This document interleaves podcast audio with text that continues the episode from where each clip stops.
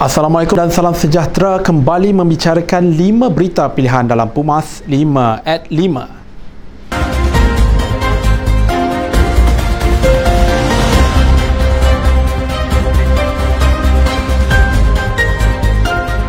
Lalu ada laporan polis dan bukannya hanya membuat penafian sahaja terhadap laporan yang tular yang mengatakan wujudnya Pakatan PAS bersama parti lain untuk menjatuhkan Barisan Nasional.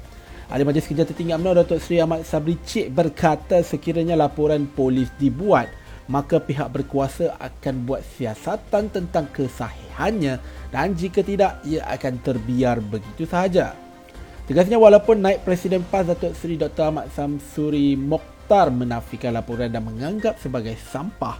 Namun dalam timbunan sampah mungkin ada maklumat tertentu yang boleh membantu mendapatkan maklumat lain yang lebih besar. Seperti cerita Wikileaks, ribuan dokumen didedahkan dan banyak yang mensampahkannya. Namun sekiranya ada perkara sensitif melibatkan keselamatan negara, sistem penggera tetap dibunyikan untuk berjaga-jaga. UMNO Kelantan mendesak PAS memberi penjelasan di atas isu pendedahan beberapa dokumen tular yang dikatakan tercatat dalam laporan Political Engagement PAS Pusat. Pengurusi UMNO Kelantan atau Ahmad Jazlan Yaakob berkata pendedahan itu menunjukkan adanya campur tangan dalam kes rekaan yang sedang dihadapi oleh dua pemimpin utama UMNO. Sekaligus apa yang dilaporkan itu memberi gambaran bahawa PAS dan PPBM berniat jahat dengan mencampuri sistem perundangan negara dengan cara yang kotor. Ahmad Jazan yang juga ahli Majlis Kerja Tertinggi UMNO menegaskan sekiranya perkara itu tidak benar PAS perlu membuat laporan polis bagi membolehkan siasatan tuntas dijalankan kerana ianya melibatkan nama baik institusi kehakiman dan perundangan negara. Sokongan rakyat akan kembali kepada Barisan Nasional berikutan strategi bekas Perdana Menteri Tan Sri Muhyiddin Yassin yang mahu bergabung dengan parti-parti pembangkang. Ketua Pergerakan Pemuda AMNO Kota Marudu Ashad Muhammad Yusof berkata perkara itu pernah berlaku pada masa pilihan raya umum ke-14 apabila mereka bergabung semata-mata mahu menjatuhkan AMNO Barisan Nasional. Peristiwa hitam yang melanda negara pada PRU yang lalu telah merosakkan masa depan negara yang mencetuskan ketidakstabilan. Beliau menasihatkan rakyat terutama golongan muda supaya berhati-hati dan tidak terperangkap lagi supaya sejarah hitam PRU 14 tidak berulang lagi yang akhirnya bukan saja memberi kesan kepada rakyat malah kepada ekonomi negara. Semua 2,666 perwakilan yang menghadiri Perhimpunan Agung AMNO 2021 perlu hadir pada Perhimpunan Agung AMNO khas yang bakal diadakan pada 14 Mei nanti.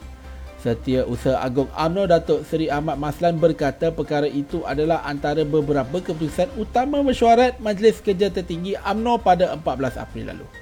Perhimpunan khas itu bertujuan bagi melakukan pindaan perlembagaan AMNO mengenai tempoh pemilihan parti dan pelaksanaan persidangan terbabit dibuat sebagaimana keputusan sebulat suara usul PAU 2021.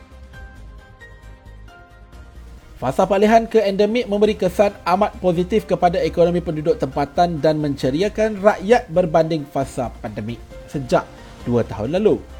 Ahli Dewan Undangan Negeri Bandar Baharu Datuk Nur Sabrina Muhammad Nur berkata peralihan itu memberi peluang kepada rakyat untuk menjana pendapatan khususnya mereka yang berniaga di Bazar Ramadan. Menurutnya tinjauan ke Bazar Ramadan mendapati suasana dan peniaga serta pengunjung sudah kembali berbanding sebelum ini. Walaupun semua pihak sama ada pengunjung dan peniaga perlu memastikan kebersihan dan keselamatan menjadi keutamaan sentiasa beringat kerana masih di dalam fasa peralihan endemik. Sekian daripada saya Muhammad Syarul Azlan. Jangan lupa temu janji kita Isnin hingga Jumaat jam 5 petang. 5 berita pilihan hanya di Pumas 5 at 5. Assalamualaikum dan salam keluarga Malaysia.